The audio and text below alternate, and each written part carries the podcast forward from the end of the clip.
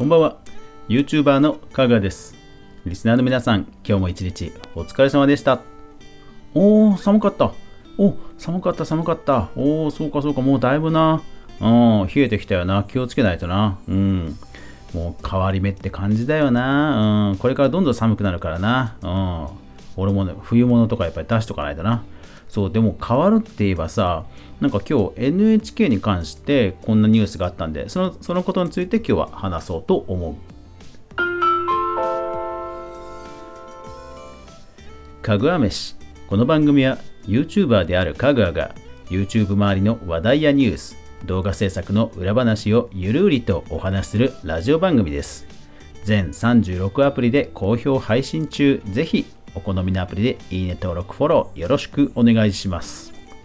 はい。えーと、NHK のあの NHK に関しての、ね、ニュースが、えー、ここ最近なんか続いていて、えーと、今日の産経新聞。テレビ未設置届け出話にならないと総務省 NHK が要望と。はい。まあ、どういうことかというと、まあ、NHK さんのね、えーと、受信料受信料を、まあ、もっとね、えー、たくさん徴収たくさん徴収したいというかあの効率的におよび、えー、払ってない人の、えー、ことをどうにかしたいということもあって、え、受信料の回収の仕方についていろいろと提案をしているというような内容です。で、え、この記事としては、その総務省が、その NHK が要望していることがどうやら、そのテレビを設置しない世帯が届け出をしなさいというような話。だけど、そんなのはちょっとさすがに話にならんだろうということが記事になっているということなんですよね。要は、あのテレビを買ってない人で、僕はテレビを買ってませんって届け出をしないと、まあ、徴収できてしまうと それはさすがに確かにおかしいですよね。うん。まあでもですね、えー、まあ、こういうことが起こる背景がやっぱりあります。NHK はどうやら、えーと、いろいろな新聞記事を見ますと、まあ、ネット時代を見据えてテレビを見る人たちが、まあ、ネットしか見なくなる受信料が減るじゃあ、えーね、僕らもネットをやろうとかですね、え、そういったネット時代に向けて、え、ネットの、まあ、記事によってはネット、え、ネット視聴料かネット視聴料みたいな、まあ、料金をね、えー取りたいなんていう記事もあるぐらいです。まさすがにそう言ったらネット端末全部徴収になっちゃうので、えー、どれだけすごい受信料払わなくちゃいけないんだっていうことになるんですが、まあとはいえ、まあ気持ちはわからなくてもない。うん。まあね、公共放送なので、国民、えー、みんなが見られるようにしたい。だけどちゃんと受信料は払ってねっていう、まあ難しさですよね。うん。受信料を払わない人はスクランブルをかけて見せないようにするよっていうことは今ややっていないわけですね。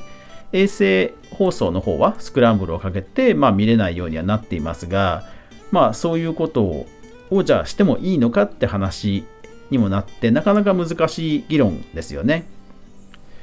で、えーと、テレビの映像映像コンテンツといった話で言うと,、えーと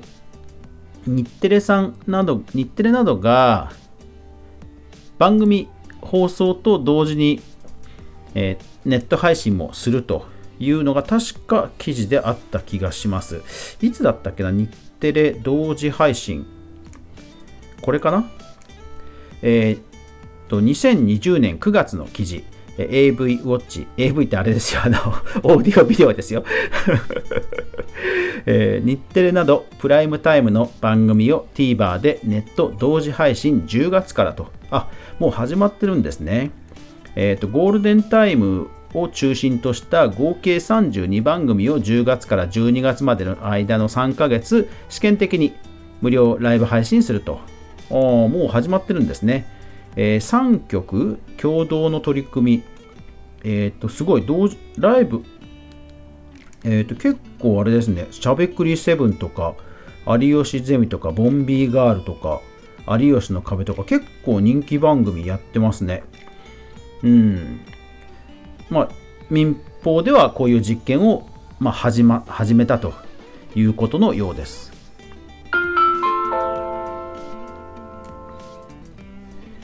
でまああの受信料についてもえー、と今後、まあ、彼らも考えているのはその世帯ごと世帯ごとに、まあ、徴収したいということがあるそうで、えー、引き合いに出ているのはドイツだそうです。ドイツでは、えー、世帯ごとにこう、まあ、徴収、えー、受信料というよりは、まあえー、公公共放送負担金みたいな形で、えー、各世帯から、えー、徴収するということを、まあ、考ええー、がある背景にあるそうです。まあもともとある程度の世帯がほとんどの世帯が受信料を払っている中でまあそういう形に変更したっていうことがまあ受け入れられたおよび、まあ、やっぱり払ってない人が、えー、いるというなんでしょうねちゃんと払ってる人の不公平感が緩和されるといったことで、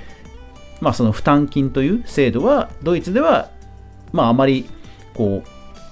問題なく広、え、普及したそうです。まあ、それを引き合いに出している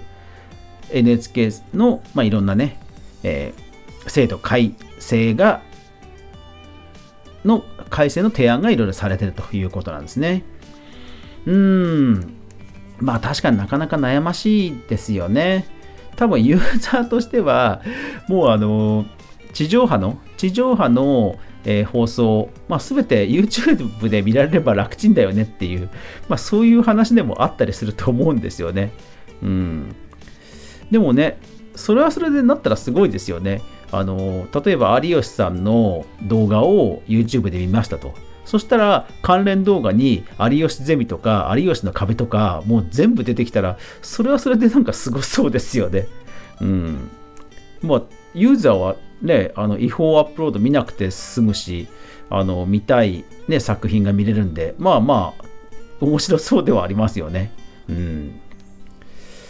まあでもね、テレビのビジネスモデルとしては、やっぱり広告収入とか、あとまあ NHK はまた受信料って話もあるんですが、ただ現状でも受信料とかは、確か規模的にも民放より、えー、民放のその売り上げなどよりもかなり大きいはずなんですけど、まあそれでもネット普及を睨んで、えー、いろいろな手を打ってるという状況のようです。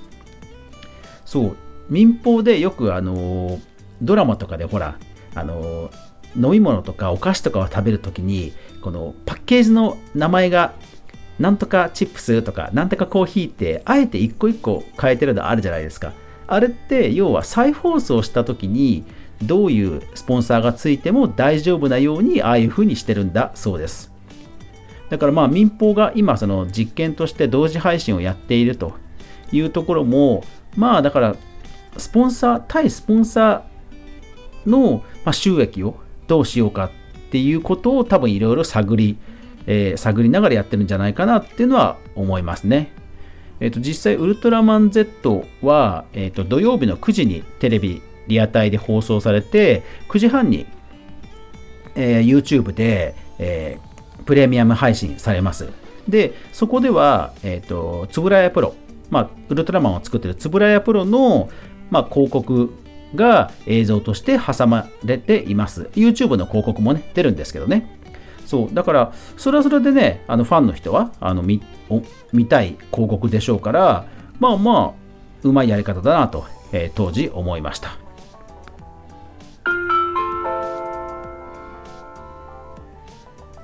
まあ負担金、受信料、どんな形であれね、あのいい時代にちゃんとマッチした形で、そして、えー、制作の方がね、えー、あんまり負担にならないような形で、えー、払う分にはあの全然ウェルカムだとは思いますので、まあ、ぜひね、時代に対応してほしいなとは思います。いやー、でもね、自動車がね、内燃機関から EV に変わるとか、テレビ放送がネットに変わるとか僕らは本当すごいドラスティックに変化する時代に生まれてますよね。うん、ね映像とか車とか100年の歴史がそのの根本根本技術が変わろうとしてるわけじゃないですか。いやほんとすごい時代にで僕らは生きてるなって本当改めて思いますね。僕が今50歳なのでまあ75あと25年したらね多分その変化はほぼ終わってるでしょうからまあそうしたらもう もうもう思い残すことはないっていう気持ちになるのかなっていう気は正直しますね。うん。いやだから自分たちのね子供の世代はどうなるんでしょうね。いやそう。だからなんか今日買い物をしてたらお菓子を買う時にあの子供が好きなお菓子をカゴに入れたんですね。ああこれって子供たちがいつか巣立ってジジババの家に遊びに来るっていう時につい入れちゃう。ってこういう気持ちなのかなとかね。ふとちょっと思っちゃいましたね。いやーなんかいな、そしたらそれです嬉しいけど、ね、巣だったら嬉しいけど、寂しいは寂しいんだろうなって、ちょっとふとね、なんかこう、センチメンタルな気持ちになっちゃいましたね。まあ変な、ね、お父ちゃんですけどね。はい。はい。というわけで、まあ、テレビという巨大コンテンツ、巨大メディア媒体が、まあ、どう変わっていくんだという話で NHK の話をしました、えー、皆さんもよかったらコメント欄などで意見をいただければと思います。最後までご視聴ありがとうございました。やまない雨はない。明日が皆さんにとって良い一日でありますように。そして来週も一緒に動画から未来を考えていこうぜ。あ、そうそう、明日は YouTube のニュースまとめですね。というわけで、おやすみなさい。